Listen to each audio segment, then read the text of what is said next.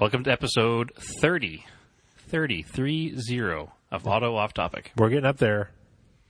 We're uh, recording a little later this evening because we got tied into watching some Neon Joe Werewolf Hunter upstairs. Yeah, it was on the DVR, and then we are eating some Delicious tacos. tacos that Stephanie made. So took a little quick dinner break before we started, and uh, we had to watch a hump, a hemp, Help. a hemp. Help. I like that. For anybody who watches Neon Joe Werewolf Hunter, you'll get the reference. If you don't watch it, you're wasting your life. Yes, If you do watch it, you're probably also wasting your life. But this is true. It's fully worth it. It's terrible. And You awesome. can you can chew the math on that. Yeah. Help. Anyway, well, uh, we'd like to thank uh, listeners. You stuck with us, uh, or you're stuck with just the two of us this week. We hope you've been enjoying the guests. Uh, we certainly have, and there will be more. Yeah, three weeks straight with guests. We get a little catch up on on other regular topics, I guess. So uh, thanks to our guests, thanks to our listeners, and let's uh, keep it moving. Actually, I have a little bit of podcast news. Yeah, We've broken the top 200 in iTunes ratings. that's good. Yeah, I thought I thought so. I, I don't know how many automotive podcasts there are, but there are at There's least a lot. 200 because they rank 200, and we broke into 167 before episode 30, less than you know a little over half a year. It's pretty good. I'm pretty happy with that. So again, thanks, listeners. So we haven't done question episode in a while, Nope. uh, so we're going to get to those. Uh, but we also haven't covered any project car updates or backdates in a few weeks, and we want to cover those too. Um, but before we do that, oh, tonight we've got some Night Shift Awake, which is Delicious. my favorite porter. Yeah, it's current. aged Current. with coffee. I don't know. Late, it's been at least a year. This is my favorite one. So. Yeah, it's pretty good. although they- Local too, so they have a a limited release. I got to try it over the weekend because Jordan had some, and I'll get to that because we were working on his truck. But it was called, it's called PB Phone Home, so Is it's it a peanut porter butter with water? peanut butter. excellent. It was amazing. But anyway, you had a pretty cool weekend, so why don't we get into that? I had an excellent weekend. I went to Pennsylvania. We were supposed to go as a team and do a podcast there, but unfortunately, Andrew had some family stuff come up and could not make it. no, I couldn't. That's Unfortunately, okay. Life happens. Cars are secondary to family life. Just a little bit, just barely. But they are, unfortunately. So sometimes it happens. But I still went. Um, I had an obligation to tow down our friend Al's Mark II Escort, which I have been littering every page in the world with, with photos. So I'm sure you've all seen it by now. oh, it's super cool. So It's ridiculously nice. But I uh, had told him I was going to be towing that down there for the weekend for him. Um, Carlisle. It's a big fairgrounds, specializes in car shows. They have, I don't know, 10 or 12 car shows a year, and they're all theme shows. it's not imports of Carlisle anymore, right? It's it still imports. Um, quick history: it used to be um, the Carlisle Import Nationals, uh, and it was really a pretty heavy concentration on vintage cars. They allowed any year car come, but it was kind of like an unspoken rule that it was mostly vintage stuff. Vintage being, you know, pre 95 ish, I guess, would be kind of what the vintage theme is. Um, they had another show that happened there, I think it was in July, and it was called the Performance and Style event. The Performance and Style event was more of a tuner show. Um, they're probably two of the smaller, smallest shows that Carlisle has every year, just because of the nature of rural Pennsylvania. You know, they have a Ford show and a Mopar show and a Chevy show, and those get you know a lot more crowds than the catch-all import show does. So they decided to combine both the performance and style event and the import nationals event, and the two of them together became, I think they call it um, import and performance weekend now. So there's a lot more of like the stance life cars along with the vintage import cars. So it's actually kind of a cool combo. It's the second year they did it. The first year I wasn't really thrilled because it was pouring rain and a lot of the old cars didn't show up, so it just seemed like it was a I don't know, slammed Subaru Vape Bro Fest.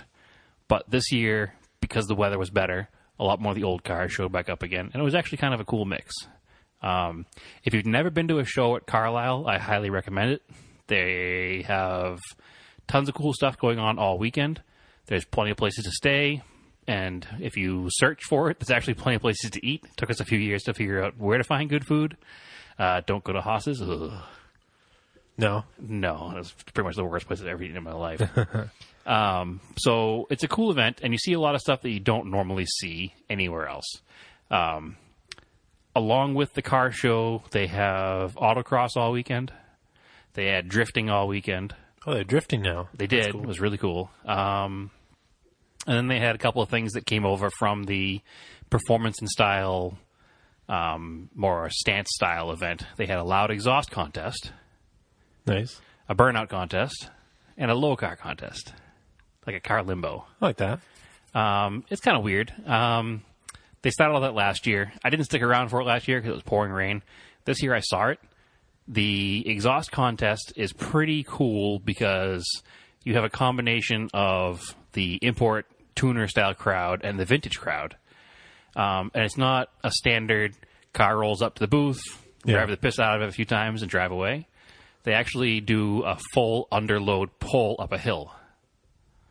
Oh, So it's it's cooler than a regular one. So it's probably like a I'd say about an eighth mile hill straight hill climb. oh, Yeah. okay. So the car that won this year. Dang, I didn't know that. That would have been No, actually, I'm I'm, I'm not going to be able to tell you what car won because I don't know what car won. yeah. In my head, the car that won Yeah. was the polished aluminum Austin Healey with straight pipes. Okay, It was pretty ridiculous. all right. But there was some other you know tuner cars that were pretty loud too. There was like a, an M3 with a full body kit and super loud exhaust and. But I mean, this guy shows up in his polished aluminum Healy, and he has like a leather helmet and goggles and like leather driving gloves. Yeah, and he just blew the crowd away because he was like 110 and the car was awesome it cool. was pretty amazing um, so that was pretty awesome um, the low car limbo again i didn't see that this year because i had other stuff going on Yeah, but i did see it last year um, and all the stance kids in their miatas obviously think they had the whole thing on lock yeah, and then this guy shows up because it's the combination of the import performance and the vintage imports this guy shows up in a bone stock Lotus Europa and just goes lower than anybody can go. And all the stance kids are like, "Aw, yeah. Because those cars are just they're they're, tiny. like knee. Yeah, they're really small. they're literally knee high. Yeah, they're so small. You pretty much lay down inside them when you drive them. Yeah. But yeah, he so he annihilated everybody in the low car contest last year. I don't know who won this year. I didn't see that. Um, I had other more important things. I was talking to people and I don't know hobnobbing around the crowd the whole time. But Yep. uh, the other cool thing they do at Carlisle now, um, they pretty much they have theme parking. But if you want to park with your friends, you can. You don't have to park with the same crowd of your car. They're not like super anal about it because for judging now, if you want to be in a judged car, they don't come to your car. They give you an assigned time to go through the rolling judging station. Well, that makes sense. Right. So that way they don't have to chase cars around the parking lot all day. And Yeah. the judges don't have to walk, you know, 800 miles in between cars. Right, So they had a s- uh, stage set up and then they have it's probably covered, right? and it's covered and you drive in and the judges go over your car and they give you uh, points. That's a 100 point scale. Um, and actually they have a company, um, I saw it. It's an app. yeah, it's an app. It's like free. I don't give them a free plug or anything, but whatever. No, I It's- don't remember the name of it. actually. E judged. I- E judged is, Is the that name what of it the is? app. Yeah. Yeah, okay. And I'm sure if you have any car show, you can talk to them about how it works. But it's pretty cool because they have like you know 10, 10, 10, 10 point categories, and they go on their app and they do a little sliding scale with their finger, and then it automatically uploads to you know the main server, and there's no questioning, Oh. no paperwork. It's really simple and cool. So it was cool to see that. Um, I'm not a huge car show kind of guy. Like I've never been one to go to a car show that cars get judged. I I kind of forgot about it until I saw you guys were doing it. Right. We always kind of just go for the event because they actually charge extra if you want to have your car judged. Yeah.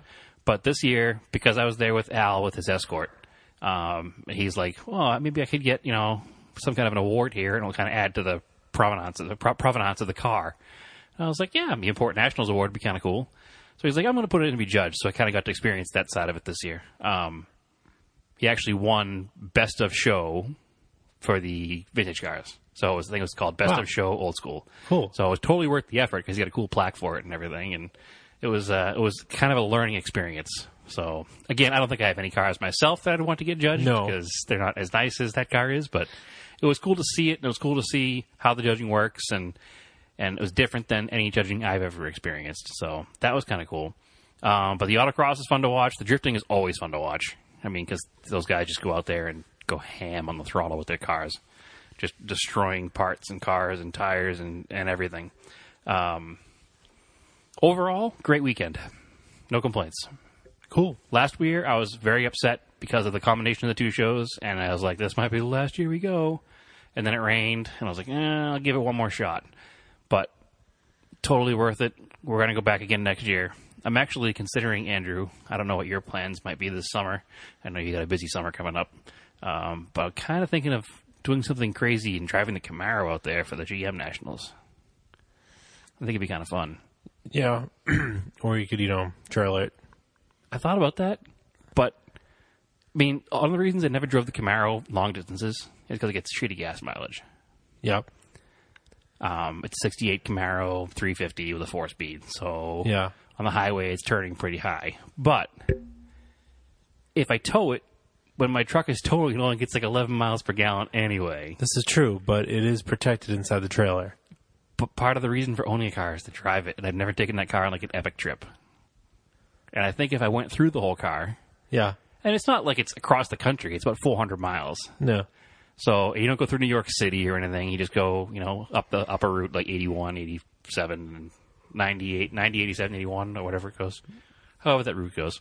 The same way I always go. I wouldn't be stuck in the city or in heavy traffic with it. And it would be kind of a cool thing to do with the car because I feel bad that I only drive the car, like, out of the garage to the car, the local car shows and back to the garage again. Yeah, that's So it'd true. be kind of cool to use it for once in the, you know, 20 years I've been driving it. So anyway, that's that's my update on Carlisle, my, my story about Carlisle. Really cool. There was some sweet race cars there. There always are. The Pennsylvania Hill Climb Association always has a cool display with a bunch of hill climb cars. Which, if you listened recently, you know that we've had our hill climb appetite wet pretty heavily lately. yes. Um, I believe there's one. It's called the Dorea. Dorea. Doria, yeah, Doria, Doria Mountain or whatever. That's a big that one. was in one of the ones Pennsylvania. they were talking about. Um, there was a guy I was talking to had a '73. I don't want to get the year wrong, but I think it was a '73. It was a Subaru um, GL would have been the model here, but the rest of the world would have known it as a Subaru Leone or Leone, a front-wheel drive Boxer Four. Yep. that had been a race car since it was brand new, and it was super cool. And it was actually called the Subaru, which I thought was kind of a cool play on words name, all hand lettered, hand painted um, and it was campaigned by a Subaru dealer in the 70s and then kind of pushed out back and forgotten about. And it was at a junkyard in the line to be scrapped, Whoa. ready to be crushed in like the mid 80s.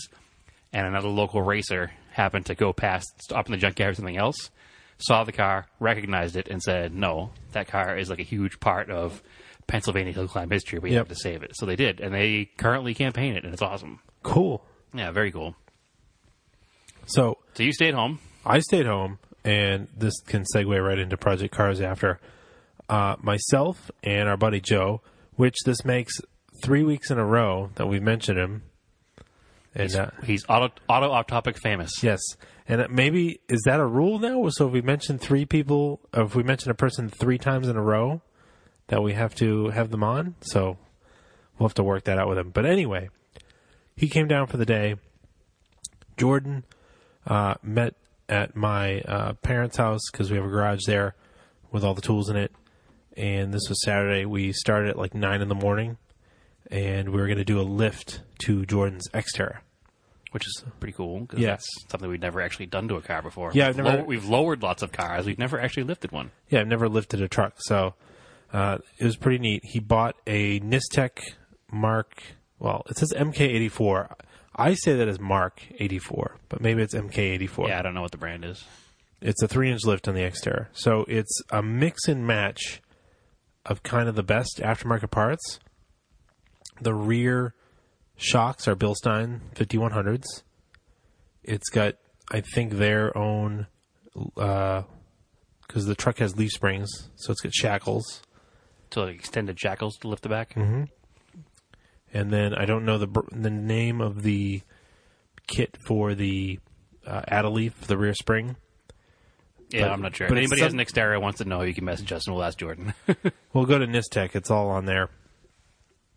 And the their own bespoke front coilovers that they have made, and then it's got uh, iBox springs on them because uh, the front of his truck is heavier with the aftermarket off-road steel bumper, so it was nose diving a lot on the stock springs yeah, especially under braking. under braking.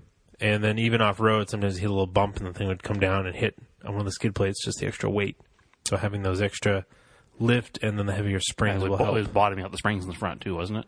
Like Yeah. almost going to like bump stops under a. under Yeah, a- they were they were soft, but regardless. So this is a uh, Xterras kind of remind me of Monteros. Well, they're the last of a kind of vehicle. They're a similar kind of vehicle to a Montero, They're overbuilt, I think, for their size. and they're definitely overbuilt for what most people in this country use them for. Exactly. They're most Xterras are used for going to the mall, so to speak. Yeah, soccer bombs, whatever. Yeah.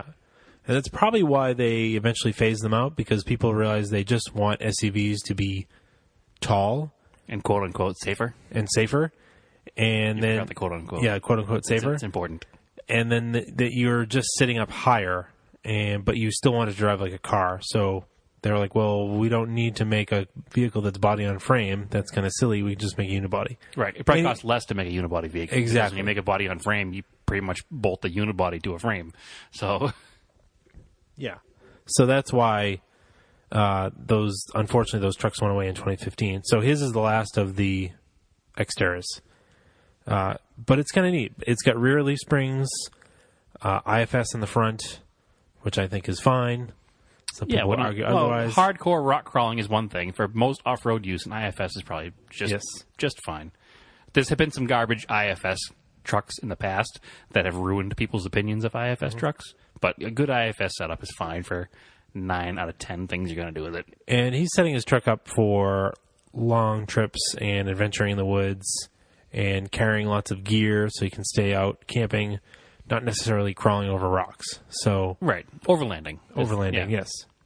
the roof tent and everything on it. Yeah, so, that's the other thing too. So with this roof tent, the tent because I helped him put it on there. It's only like an extra 150 pounds. it's- but it's Excuse up me. high. It's up very high, and then when you add all of your gear inside the truck, it was sagging pretty bad in the back Yep. on the stock suspension. It looked lowered actually. It did look lower. like there was almost no fender gap for a big truck, uh, so that wasn't ideal.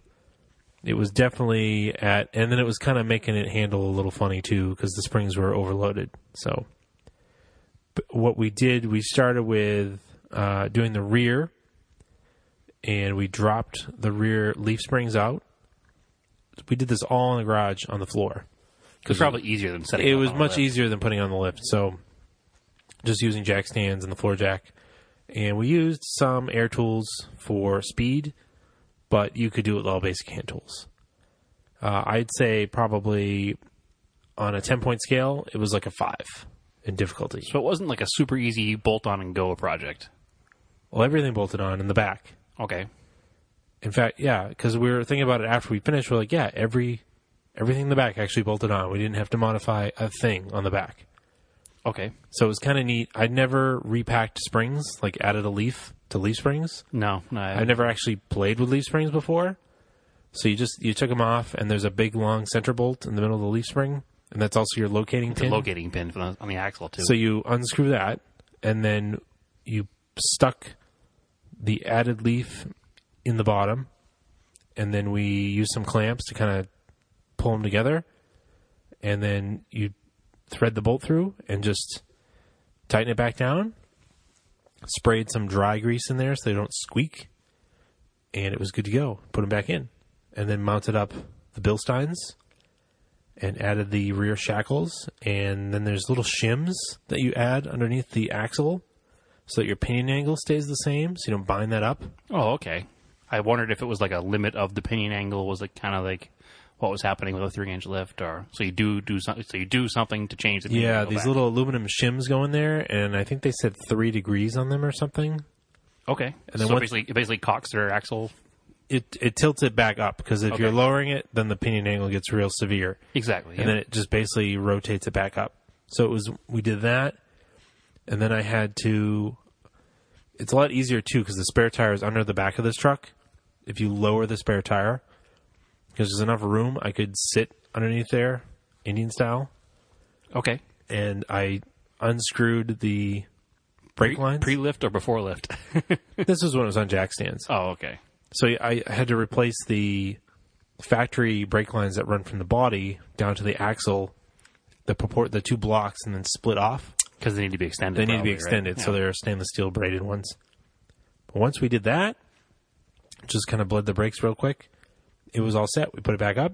Boom, three inch lift, like nothing. that's crazy. It was super easy. It was really cool too. the truck had like crazy like rake to the front, and then we flipped around and uh, did the front.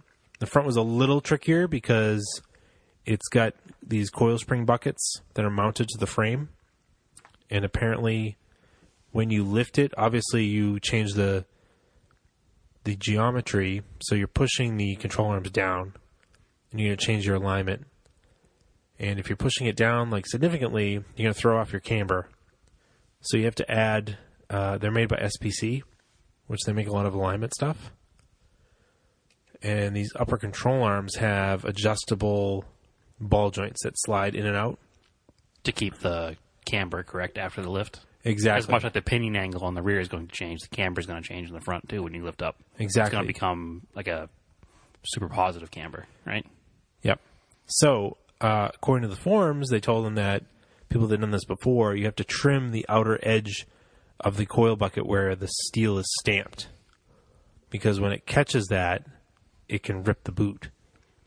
So once we ground that away, we actually Boot on the shock absorber. on the no on the ball joint, Oh, okay. it can actually come down and hit it. Because if you've got to have the negative, if it has to be adjusted negative camber all the way in, it will be too close and will touch. So like a quarter of an inch or so, or a half an inch has to come off. But if you use a rotary grinder, and we just kind of did it on the inside, once we got the hang of it and where it needed to be, it was like real fast done. And then Okay. just hit it with some black spray paint so it didn't rust Okay.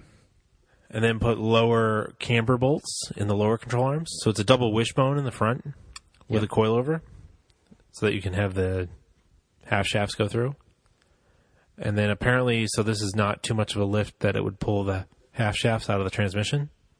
So I guess that's okay. Right. It'll be extended any kind of spacers or anything Yeah. for the half shafts, which would be not ideal, I would think. No, because I think I was reading in the forums like people that do more than three inch lift, they have to add spacers for their half shafts. But basically, the way these coilovers are set up, they come set up with a two inch lift, and then they put a one inch block spacer on the top of the spring. so the spring itself is two of the inches, and that extra block makes up the third inch. Exactly. so you're not like severely changing um, the t- travel rates or anything like that. Exactly. Shock- So you tra- keep, spring travel. yeah, you keep a lot of good. You keep the travel nice inside the shock, so you don't ruin the ride quality.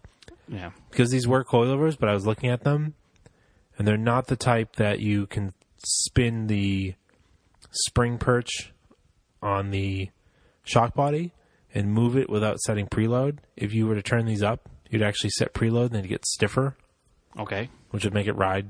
stiffer, harder, Yeah. harsher. Yeah, So we left it set up from the factory, so to speak. The way they set them up is two inches and then the one inch spacer. that sounds like a really nice setup overall. Then, so it's really like clean install and doesn't really It installed screw too much. really well. Surprisingly well. Everything except for grinding was bolt on. Grinding those spring perches. right. Just, just to clearance them for the extra travel. Exactly. But everything else is bolted right on. The front even came with extra or came with new braided brake lines too because those had to be extended. The only thing I was like, hmm, that might be an issue is that the front shock absorbers didn't have boots over the pistons. I was like, I don't think they they didn't in my mind I was like, oh, they didn't engineer this for New England. Right, rust, Yeah corrosion. and just like dirt and junk that can get up there. So that's the only thing that worries me. But other than that, everything else was pretty nice. And it was funny too because I, I think I put a picture on the Instagram. The Bilstein 5100s, the rear shocks, these extended travel off road shocks, Yep. have Nürburgring stickers on them. No, that's random. Like tested at Nürburgring, yeah. well, I that's just guess I Bilstein. mean if you can test them anywhere, it's got to be a good uh, cross section of terrain, not just on pavement there. Yeah. So it was like 12 ish hours we spent on this with three people, but That's not too bad when you consider you're changing every suspension point in the truck. Yeah, we had to touch every suspension bolt basically. And it wasn't something that you guys had like experienced before. Like I said, none of us have ever raised a vehicle. Well, Joe's raised a vehicle. yeah. It's the Subaru he has But high up. that's, his the Subaru is set up the same way as just adding coil rivers because he was just changing struts, that's true. so that wasn't that much different. It's a little more involved in this one. Yeah, I would say 12 hours is bad, so it's a weekend a weekend job for a group of friends and a couple of beers. Yeah, we did it the entire Saturday, and that's that's he brought the uh, night shift PB phone home porter, so Deliciousness. got to try that.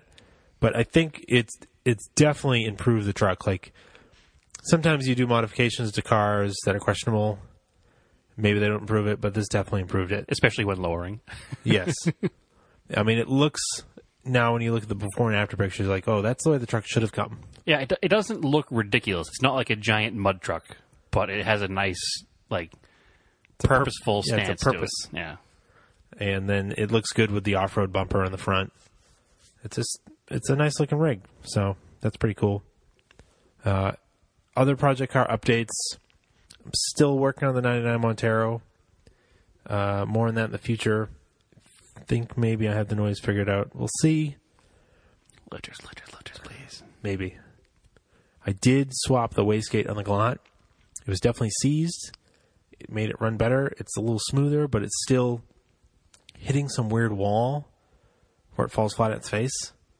So it's almost like it's But not getting all the time. too much air, not enough fuel. Well, that's I reduced it to run just on wastegate pressure, which is 10 psi, and it was still doing it. Oh, that's bizarre. And then the check engine light was coming on. So I was like, hmm. The only other thing I changed was to add that HKS filter I had. It came with its own mass air meter that I'd never really used. So I just took out the mass air meter that I was using and was apparently maybe working fine. okay. So I'm just going to swap that mass air. Oh, you haven't swapped it back No, yet? I haven't had a chance. I was going to do that uh, maybe tomorrow night or Okay. yeah, we can start Uh, Sunday. tomorrow night by doing that. Yeah, well, that's the other thing because tonight I discovered out when I got home from work that the 89 Montero radiator is seeping coolant, so that will have to come out, and I'll have Which it- we will, of course, fix before the sale here at Crazy Larry's Used Cars. yes. well, no, we'll do it right. I'm gonna have it. I'm not gonna put an aftermarket one in. I'm gonna take it out, and we're gonna send it to there's a local radiator shop that should be able to rod and core it, and restore the original metal radiator. Because in Monteros, you really want that brass radiator. It's a lot better than the plastic end tank ones, right, Brad? Yeah, as I well know by my Yes. car, yes. Yeah. The Raider one exploded and overheated the truck and put it in its current state. Anyway. Anything else? Oh, you worked on the Colt, right? I have not worked on the Colt. Have I No, you worked on the did. Colt? No, you did the interior. of The Oh, no, we talked about the interior already. did you? Yeah, 100%. All right. I worked on the Escort, on Okay. Mal's Escort. Yeah. I did uh, front brakes. Because when he bought the car from Europe, it had um, like a track day brake, um, which were probably very good pads. I don't know what they were, but when they were cold, they did nothing.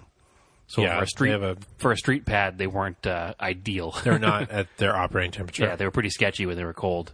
Um, so he bought a set of um, Ferodo, uh, is it Ferodo, Ferrado, Fer- Ferodo, Ferrado, Ferrado. Ferrado, yeah. We're going with that. Fer- Ferrado, Ferodo.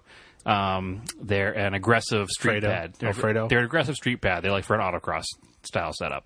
So they work when they're cold because autocross. Like a like a Hawk HP. It's pretty much like a Hawk HP, HP Plus, but the Ferodo version of that. Yep. So it's a good, aggressive yet streetable pad. Cool. So also, when I finished the front brake swap in the car, of course you need to bed them in and test them. Yes. So I finally got to drive the RS2000 at more than parking lot speeds. How was that? Um, it lives up to the hype. Oh, you think so, huh? Yes. So they say never meet your heroes kind of thing. If you get a chance to drive a sorted RS2000 Escort, jump at the chance. It's it's all that it's supposed to be. Um, I've never driven a car that old that had such good steering. Is it is it a rack and pinion in that? Yeah, it's a rack and pinion in it, and it's got a more modern rack and pinion in it with a faster ratio. It is so tight. Were they originally rack and pinions? Yes, Even his Oh. Mark One is a rack and pinion setup. That's what made them such good rally cars, probably. Right, because the steering input was ridiculous. And So- they're also small, and the Oh, they're, wheelbase is they're short. tiny. I mean, it's it's basically driving it. I was like, this is my goal for the Colt. This is what I need to build the '78 Colt into. Yeah. Like, this th- this feels perfect. It rides like the Colt. It turns like the Colt as far as the actual steering of it goes. But it's just when you actually turn the steering wheel, it's immediate. It's like Miata Evo steering response Is it powered? no power, no power rack, no power brakes. Everything's manual, Hmm. but it just works, and it works damn good. so it's really fun to drive. And then that has the Pinto engine in it. Yeah, the two liter Pinto with twin forty. I want to say the twin forty whoever's on it. Side drafts. So what does that make for power? Do you know? I'd guess probably a buck and a half, one fifty. Yeah, it's kind of what I was thinking. because it's got a pretty aggressive cam in it. The motor's been gone through. It's you know got different compression than factory, and it's been it's been gone through. I think they were like hundred to one hundred and twenty stock, and In America, when you hear Pinto, you're like, oh, you just Mm-hmm. yeah, think like, Pinto meh, yeah, you think kind of bleh, it's shitbox. But the engine that's in a Pinto, is a great little motor. And if you go to pretty much any like Saturday night dirt track race around the country, there'll be tons of two liter Pintos running in all kinds of modified four cylinder cars. Oh, Formula Fords, where Formula Fords ran Pinto blocks. Yeah, so Yeah. it's it's a good little motor that was just kind of saddled with a less than ideal. And actually, not even like a Pinto's a good car. They just got a bad rap because at the time Americans didn't want to buy economy cars still. So a Pinto is the closest this country ever got to the Mark One, Mark Two Escort, and pretty much all the parts, suspension wise, can be put into a Pinto. really, Yeah, so you can pretty much make a Pinto into an Escort without much effort. huh? So there, it's kind of a I cool didn't know little that. car. Is yeah. it?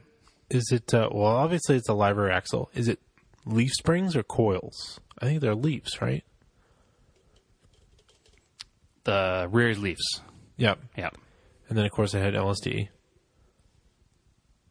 Um, yes, it did have an LSD, and actually, I have a video of Al launching it on the way home after I had the brakes, and you could see. I'll put it up somewhere eventually, um, but you can see both. You know, it lays at elevens. We'll put it that way. Yeah, and then it's um, uh, is it a five speed or a four speed? It's a four speed. Okay, Yeah, it's a four speed. He wants to swap it to a five speed. It's a pretty much a bolt in swap with a different transmission that they made, so huh? it will eventually be a five speed. Yeah. Just because it's a little lively on the highway. It's it drives a little high on a, Yeah. on a long drive, which is part of the reason we towed it to Yeah. Pennsylvania, just because it'd be a long drive for a car we haven't driven very Could- much. that's probably a super easy swap too, because there's probably nothing in that car. yeah. Neat. So, shall we do some listener questions? I think so, sure. You want to start with one? Uh, sure. Let's see. Let me go to our Facebook page. And our Facebook page, Facebook page. Okay, here we go. First question comes from Dan Downey. All right. Uh, Dan Downey says, Why, in and around 2014, did Mitsubishi make a WRX equivalent to the WRX? Make a, okay, make a car equivalent to WRX, turbo and all wheel drive rally art, and then tell nobody about it. Yeah. So basically, you had Lancer Evolution, WRX STI, but then you have the WRX. Then you have the WRX was below the STI. Yep. And they had the Lancer rally art. So there and then was- they had the Impreza and the Lancer. Yeah. So there was the from 2010 to 2014, I believe, was the end year was the Lancer Rally Art. So it was a lower model. Right. It was a ba- basically the Lancer made into all-wheel drive. It did not have the aluminum control arms that the Evo had. It did not have the wide bodies, Yep. Smaller intercooler. smaller intercooler, but it had the turbo 4B11. yeah, same basic motor, but they Little diff- less different different pistons. and- Detuned. yeah. Not even that. I think it was more of a, a flash. Oh, really? and uh, Smaller yeah, turbo, maybe? yeah, maybe I'm trying to remember now, but it did the what they thought would be the selling appeal. I think what their reasoning was that it would come with the fancy twin clutch uh, Getrag transmission that only came in the MR. which was the top of the line Evo. Exactly, that was like a forty thousand dollar car. So in a $26,000 car, you get this twin clutch transmission. Uh, they did sell some, and they're not a bad car. They're pretty fun. They didn't have the super sport mode that the Evo MR got, which So it was basically detuned, much like the car was. The transmission was yeah, it also had a detuned. different uh, tuning level. So it had like regular drive where it would drive like an automatic. Then it had like a sport mode where it would just shift like super super fast. and it had a full manual mode. No, it wou- wouldn't be full manual. The sport mode would be manual. The the difference with the super sport mode, I believe, was that it would actually give you hard shift shock Okay, to actually feel like you were accelerating. So there was that. so there was no true manual transmission for it. No. And I kind of asked the rep one time when I was working there. He was like, "Well, we didn't want to like deal with all the warranty claims of those transmissions because I don't know." They're expensive to rebuild. The Get Drag ones were. Well, that's the thing. The twin clutch transmission was ten thousand dollars. And it was a sealed unit, if I remember correctly. Yes. So you couldn't go to the Mitsubishi dealer and be like, hey, I blew first gear. Can you fix this? No. They'd be like, nope, you need a new transmission, which is half the price of your car. You sir." could buy clutches, but that was it. Um, So it was ten thousand dollar transmission.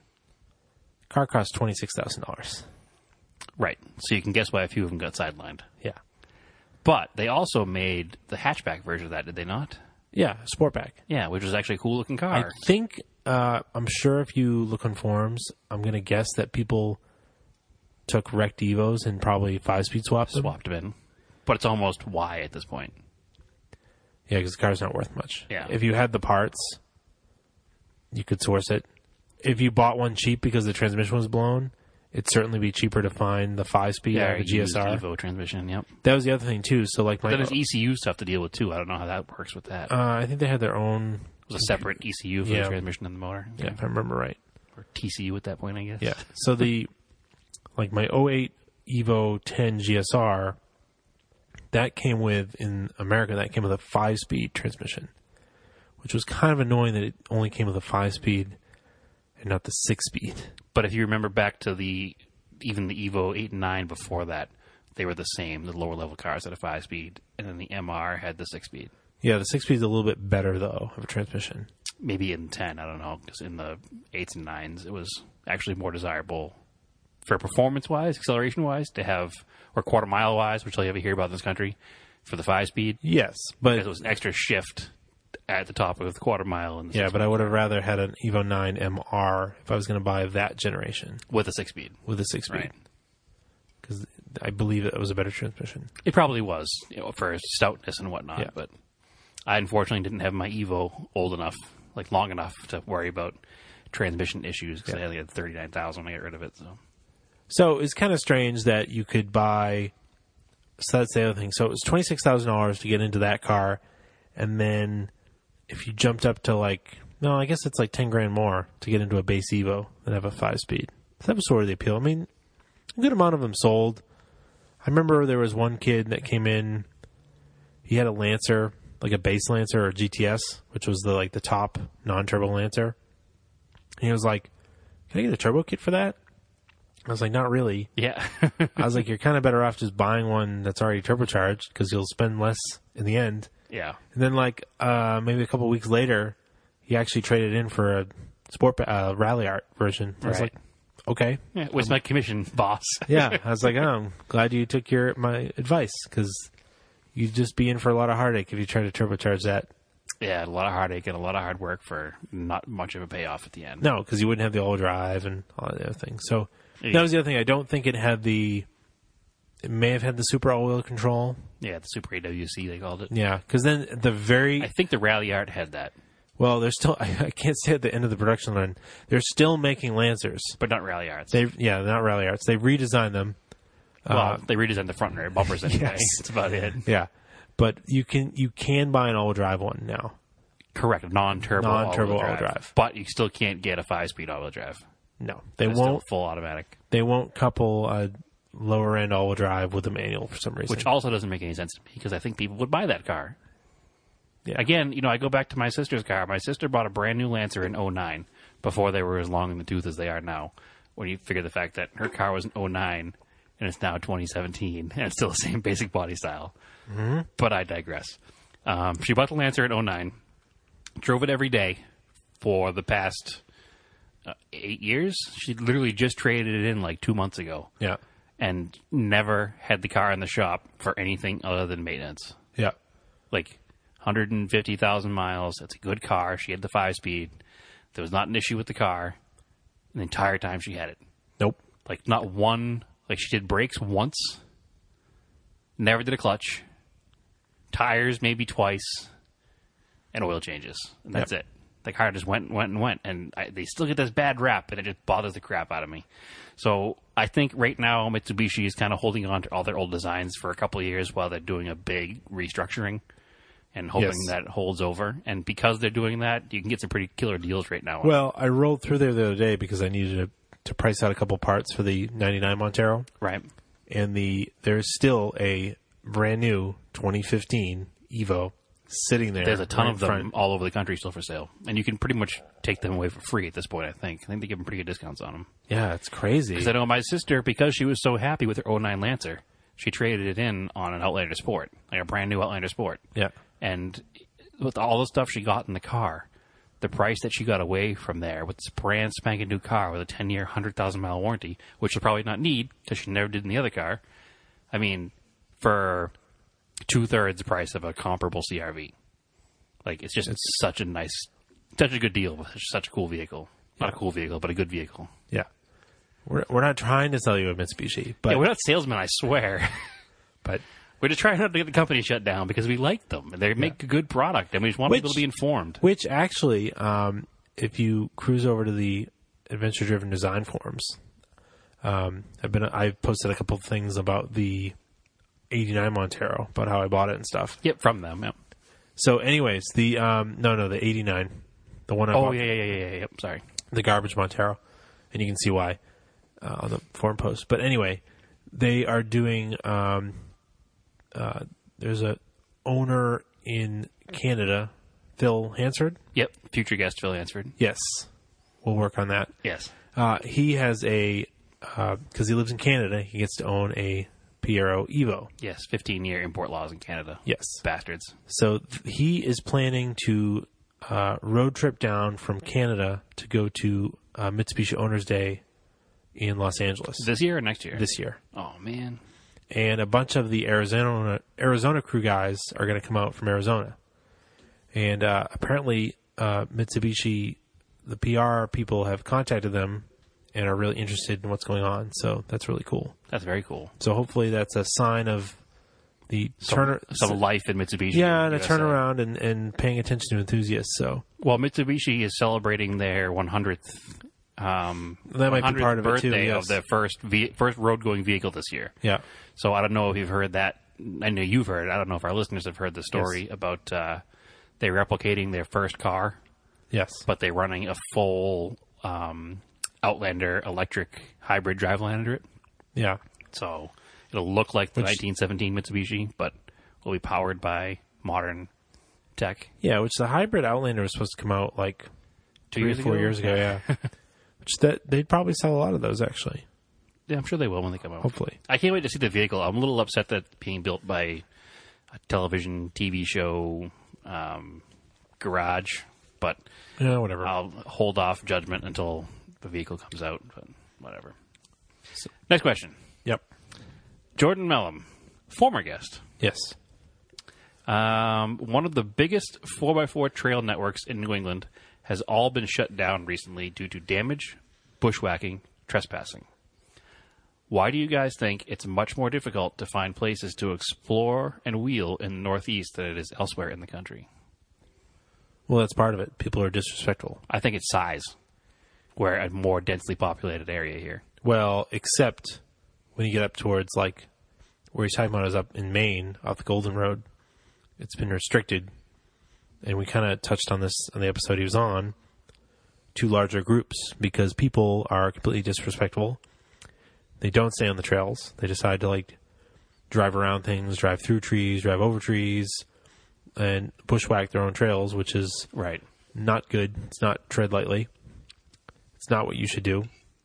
And then, uh, I mean, in in southern New England, yes, it's definitely population is too dense.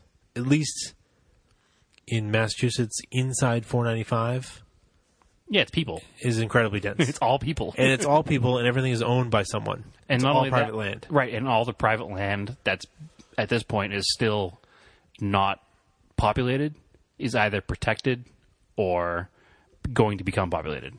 or it's yeah, it's privately owned, Yeah. so people don't want you on it.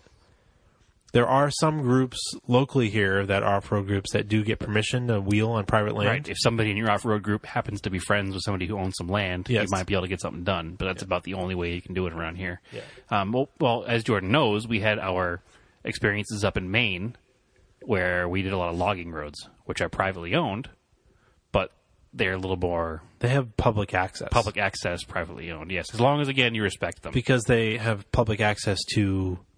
Uh, there's a deal. There's no. There's only one state park in Maine, which is Arcadia, right on the coast. right. The rest of Maine is, well, actually, that's a national park, I believe. The rest of Maine is owned uh, a lot by logging companies, you know, or whatever Poland Springs maybe, because they make a lot of water up there. Right.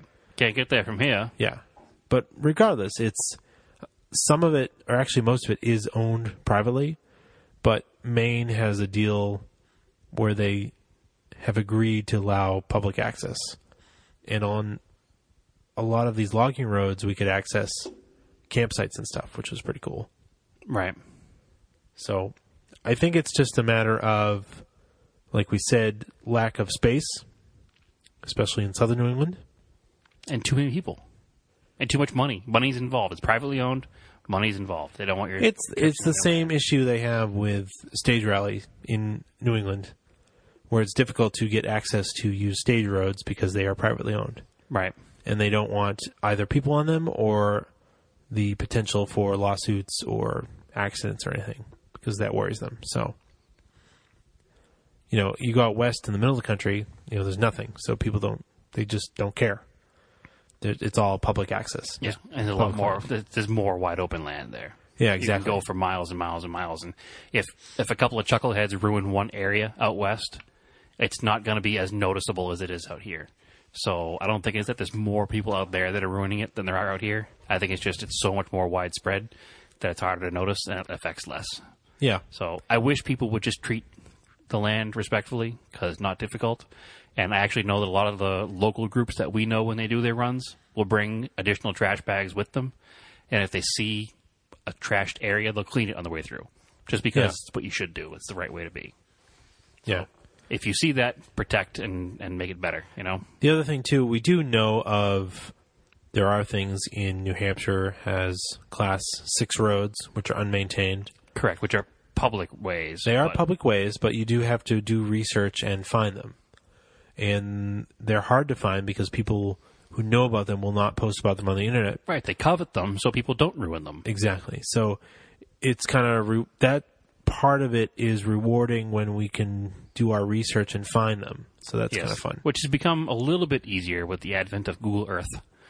You can kind of follow some roads and Yeah. and figure it out. Yeah. And then I guess I'm told I haven't been to Vermont yet, but we've heard from Eric, uh, who was a guest, Eric Hallis.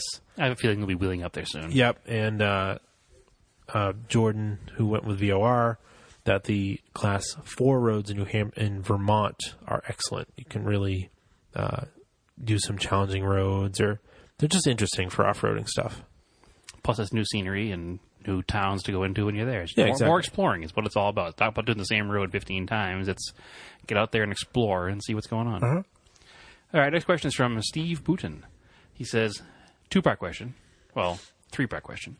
How does the Mitsubishi Delica compare to a Toyota Hi Ace for daily driver duties? I've been interested in getting a van for a while now, and these seem to be the logical choices. Um, Steve, neither of those are logical choices. They're both No. Japanese market vans, and parts are not exactly run down to Napa and get a replacement. part. Chrysler minivan is a practical choice. That's a logical choice, yes. So we also already know what you drive as daily vehicles, so we know that logic isn't really in your true um, vocabulary here. So we are never going to stray from recommending the Mitsubishi over the Toyota. Um, the Mitsubishi has cooler options. They have a factory ice maker Yeah, the top level one. in the top level one, and they have a factory karaoke machine, Also, those neat sunroofs. the cool sunroof, which actually the Toyota has those too. Yeah. the the, the corner corner windows and the roofs. Yeah. Some of the high aces have those as well. Uh, I'm not sure what kind of weird options the high ace was available with. Um, Well, you drove uh, I drove a Delica. Yeah. it was. for like a good amount of time. so- Yeah, I, I drove it for probably about half the way back from um, Toronto to here. Um, it was it's slow, it's lumbering, but so's a Raider. It's not you know so slow it doesn't keep up with modern traffic. It's fine. Uh, he doesn't. The friend of I have two friends that have Delicas. Neither one of them have any significant problems with them. A lot of the suspension stuff is shared with a Montero. Uh, I'm not sure about crossover stuff with the Toyota vans. Um, I know that we did get a base model of both vans in this country, a rear wheel drive Yep. version of both the Toyota and the Mitsubishi vans. So a lot of the body panels are available that way. Um, I I just I I I don't have enough. Nobody I know daily drives one, so I don't I don't know what's a better daily driver. Um, I would go with the Mitsubishi just because of my familiarity with it. Steve doesn't own any Mitsubishis; he does own Toyotas, so maybe you should go with the Toyota because a there's a bunch of Mitsubishis around here already. I know of three in Massachusetts already. Um, actually, Steve's in New Jersey, but still, um, I would recommend the Mitsubishi. But if your personal preference is the Toyota, I don't see there's going to be much of a difference. They're all pretty cool. I mean, Yeah, exactly. any like that sort of cab forward type van. Yeah, even if it's a Volkswagen, it's cool. I mean, Yeah. honestly, they're all cool. Uh, and the last part of Steve's question is, when am I going to get my coloring contest prize? I'm going to be honest with you, Steve. I apologize. We kind of let that slide. That's all on you. It's all on me. I had a couple of, you know, in my personal life job changes, and there was no money even for postage for a little while. Um, and I'll talk to you offline about that soon. All right. Sorry. Especially because we have a new version of that contest coming out soon to be announced pretty soon. Cool. All right. So, all right, next. Do you have any questions on your page, Andrew? I didn't have any now. Oh, okay. So we'll head over to my. I posted mine late though. Yeah, you did post it real late. Has anybody ran Mitsubishis at the Bonneville Salt Flats? Well, who asked that? Oh, Frank Eck, actually. And then uh, our friend Brian Driggs uh, actually answered it. Yes. Uh, Smith Auto. I know the Gallant. The, if you Google it, there is a land speed record Gallant. Yeah, So that's what he's talking about. The Gallant VR4 did 200 plus at both Bonneville and El Mirage, and he's seen it. So it's kind of cool. It's actually it's a really cool looking car. It's all yellow, and it's got moon discs. Right, because it's Bonneville car. Needs Yeah. a moon disc. It's for aero. Yep. And I've, the front bumper is pretty much flat across with a big hole in it for the turbo. Right. Yeah, I mean the car is basically a, a aerodynamics of a brick. So, uh, to how fast did it go?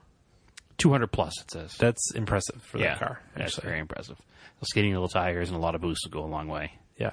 When you consider some of these Talons are doing, you know, seven second quarter miles now, 200 isn't too out of out of range. Oh, I guess, definitely want to. That's someplace I want to go at some point is Bonneville. before it's too late. Yeah. So soon, or El Mirage. I could El Mirage too, but Bonneville has the No, Bonneville is just the the history of Bonneville. yeah exactly. That's where I want to go. All right, next question is also from Frank Eck. He has three questions total. We'll hit his limit this week, but that's Yeah. all right. We'll let him slide. Uh, there are a lot of desirable Mitsubishis coming of age to where they can be imported into the country. Maybe Andrew Pasquarella could interview that guy from Vine about what's involved in the process. Now, that guy from Vine would be me. Yes. Um, as this podcast, as always, is brought to you by Vine or Vintage Imports of New England, my company that does deal with this kind of stuff. Um, a listener slash friend of the show is currently in the process of importing a vehicle through Vine, so maybe Andrew Pascarella and I can have him on air to discuss that when it's done. yep. So, and it is a Mitsubishi, so keep your ear open, from Frank. Europe, actually. From England, yes, not from Japan. Um, so, Frank, keep your ears open for that. That'll probably happen pretty soon. Um, Self promotion, pat myself in the back, and move on. Jeremy Nutt. New game. This Yeah. is along the lines of F Mary Kill. I like it though. Yeah, I like. his- I like. I saw. I like this. what he called it. Yeah. He says, uh, I'll call it Keep, Rally, or Crush. Okay. Uh, obviously, Keep means you own the car forever. Yep. Rally is you drive it once, and Crush is that car sucks. Put it into a cube and spit it out and make a new Hyundai out of it. So it's three cars. 1996 Saab 900 Turbo, 1988 Fiero GT, and 1991 Dodge Spirit RT. You can go first, Andrew. Do you know the history of all of these cars? Do you know what they are? I know what they are. Okay. I believe I've seen a Spirit rally car. Okay. Uh, I I think there's video of one from like uh, like rallies in the '90s. Oh, the Fiero though, and then what was the first one? Uh, 1996 Saab 900 Turbo. Okay, so if I have to keep it, Which did they make Saab 900s in 96? I mean, I guess they did. I just thought Yeah. they were done before then. yeah. All right, so if I have to keep it, it's probably gonna be a Saab. I'll go with that. Okay. If I'm gonna rally it, I'm gonna go with the Dodge Spirit, Okay. and I'm gonna crush the Fiero. I agree with the final part of your answer. We're going to crush all Fieros, except for Greg's, 'cause that's 4G63 powered. Okay. We'll keep Greg's Fiero and a couple of parts parts guys for him. All right. Um, but uh, I'm going to go the opposite way of you. Okay. I'm going to rally the Saab All right. uh, simply because when you're building a rally car, there's really nothing more important than spares. And they're spares for a Saab 900 Turbo or a dime a dozen. okay. Um, and I will keep the Dodge um, only because in 1991 it was the fastest American production car. Sedan, Okay. fastest American production sedan. And I think it'd be kind of a cool car to own along with like the Galant. Um, the Dodge Spirit RT is kind of an unknown sleeper of a car, so I like that a lot. So yeah, so we're both going to crush a Fiero. Andrew's going to drive a Saab. I'm going to rally a Saab. Andrew's going to rally the Dodge. I'm going to drive the Dodge. So good answer. Good question, actually. I like that a lot. It's Yeah. a fun game. That's a fun one. Maybe some more next week from everybody. I like that. Uh, Nate Smith, how many cars have you owned at a? how many cars have you owned at peak time? I personally had thirteen before I had a problem and thinned the herd, but I'm back up to six now. Andrew, how many is your highest count? I think it's right now, actually. Right? It is right now, yeah. Do you have a problem, or are you just like you're still okay with it? No, it's fine. I've got I I would like to sell the 89. Uh, I'd like to move that to somebody Yep. um, that would enjoy it cuz it is a nice truck. I've been daily driving it. I'm going to fix radiator. Correct. So I've got let's see the Galant, the 89, the 99 Monteros, uh, the 90 Talon. That's it. I only have four personally four, four cars. Household is only five cars Currently, currently. we're working on a sixth though. Yeah. Well, one will one will go away. So Probably not right away though. yeah. But regardless, anyway, um, uh, Nate, you said your personal high was 13. Um, I got you by one. Uh, I personally had 14 cars and two motorcycles. That was as recent as about a year ago. Um, I've moved a couple along. I know I still have a problem. My problem is trying to decide what ones to keep and what ones to get rid of. Because I have a problem where I fall in love with every car I touch. So that's not a good problem for somebody who's wants to buy and sell them. well, I'm trying to not get too involved with cars that I'm buying to just move on. Yes. And I'm, that's why I'm also trying not to buy old Mitsubishis to move on because I know that's going to be the problem. Also, nobody else wants Nobody old wants them, Mitsubishis so- except for us and our listeners. Yeah. So, like that Honda we bought and moved on was fine because it wasn't like an emotional attachment. It was cool. I got to experience it. Now somebody else owns it, so I'm Yes. kind of okay with that. But um, I'm down to eleven now, I think, or twelve. Okay. I don't know. It's still way too many.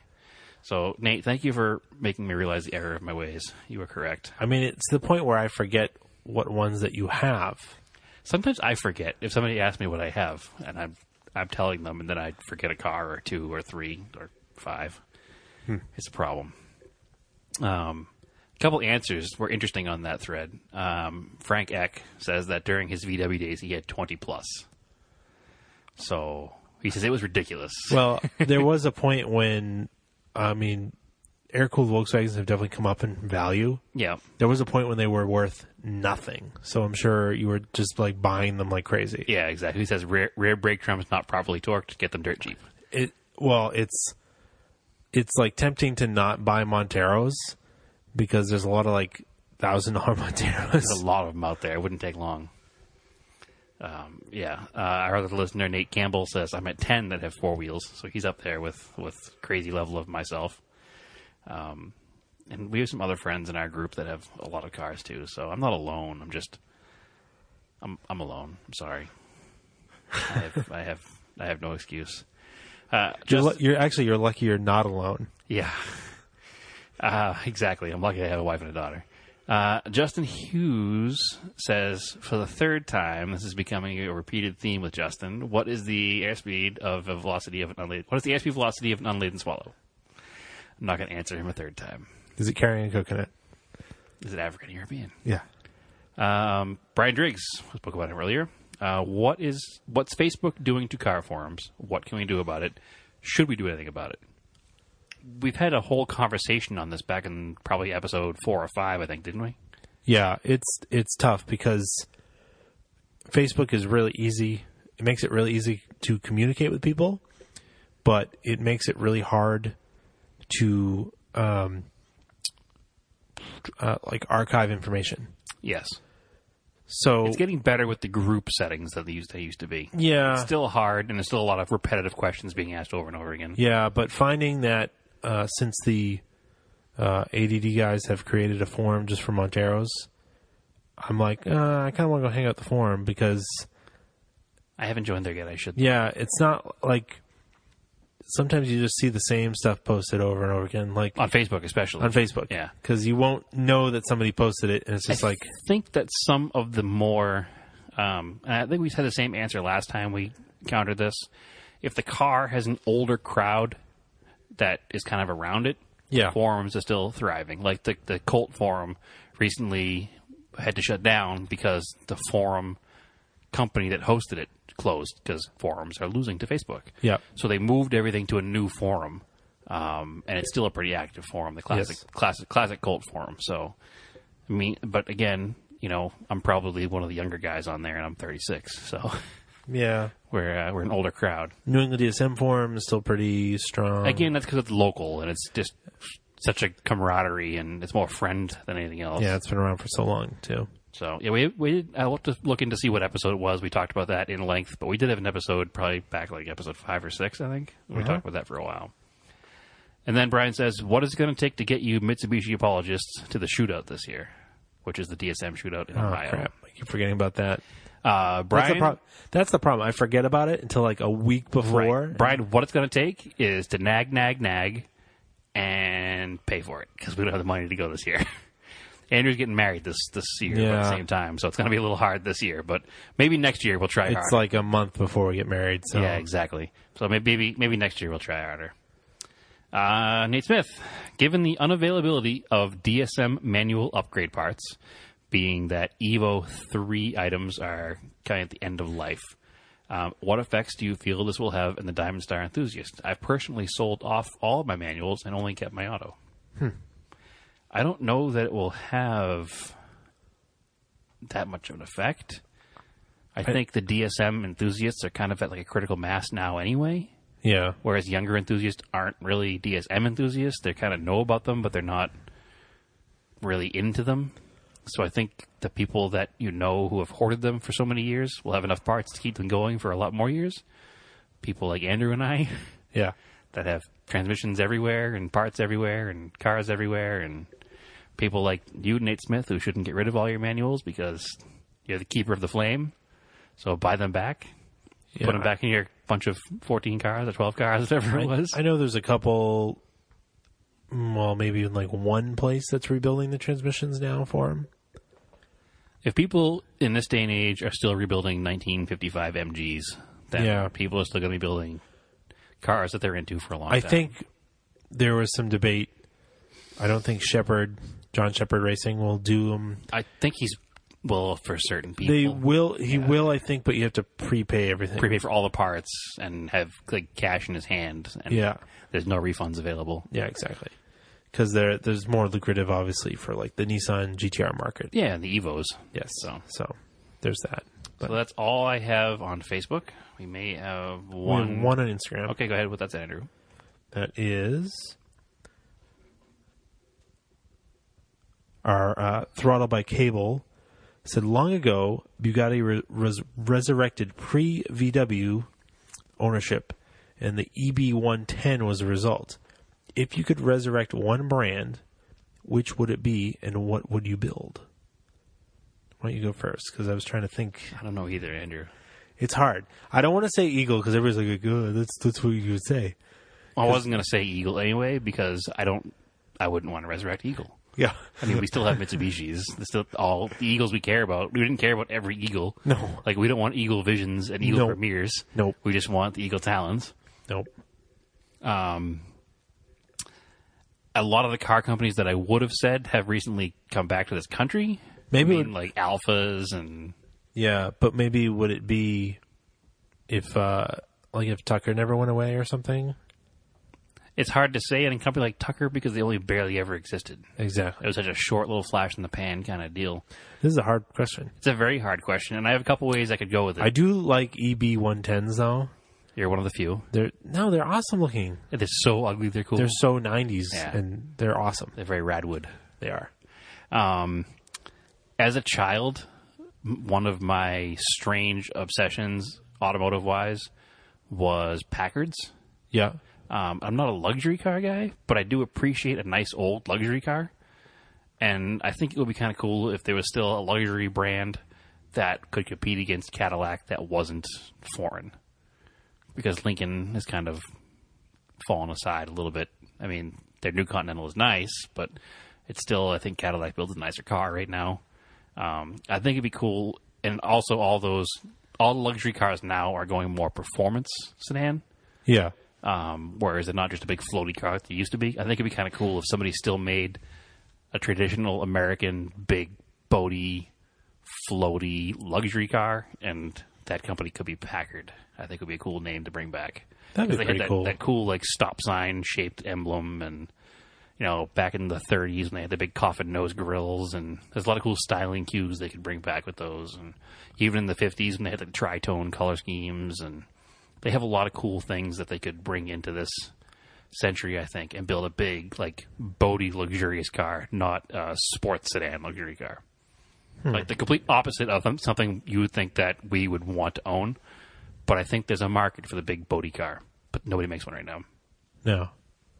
No, but maybe like I don't know, sixty sports car. Like a like a Cunningham or something. Yeah, that'd be really cool. Yeah.